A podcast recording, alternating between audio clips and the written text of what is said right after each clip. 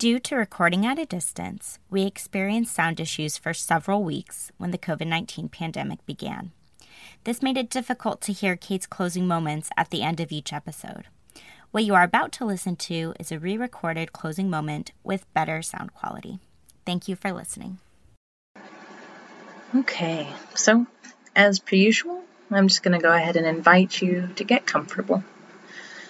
Whatever that means for you today, right now.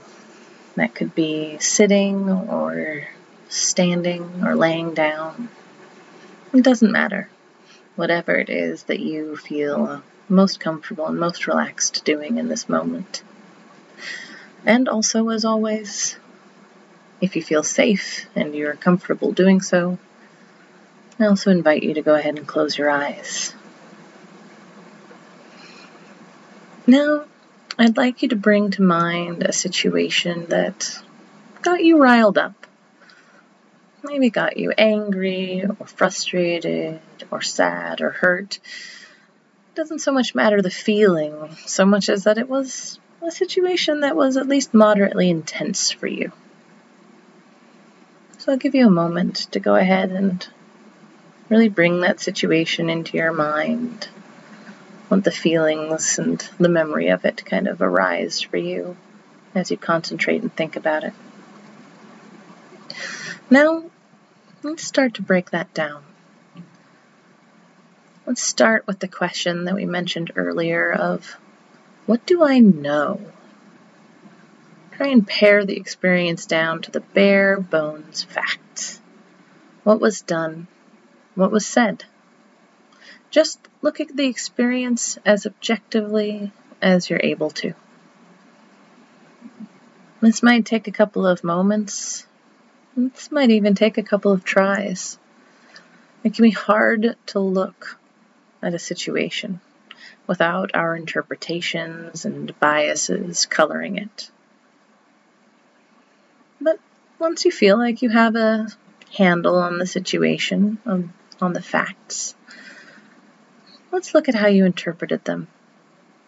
What meaning did you assign? What motivations did you assign to the other parties involved? What story did you tell yourself about what happened, why it happened, or how it happened? Ask yourself, did I actually know that thing? Or did I think that thing or feel that thing? And if it's a thought or a feeling, just go ahead and set it aside in a separate pile, away from the facts. Now, look at the actions you took. What did you do in response to what happened? Can you tell how your actions were impacted by those interpretations, those biases, those assumptions? Do you think that without those, you might have behaved or acted differently? No right or wrong answer here. Upon review, you might decide that that's exactly how you would have or would have wanted to behave. Or maybe you don't. Maybe you realize you acted on things you didn't know or on assumptions you were carrying into the situation, and looking back, you'd have acted differently. Neither is right or wrong. It's just about taking the opportunity to slow down. What may have happened in a moment, to take it and look at thin slices of the event until we really feel our emotional response, until we really feel like we can see the chain of events as they happened from the core factual elements to our emotional response and interpretations, and how both the facts and our internal reality determined our response. While this can be very difficult to do in the moment, this is something that's very accessible to you after the fact. And taking the time to review situations and break them down this way can really help you to slow it down in the moment later. The more you practice, the better you'll get.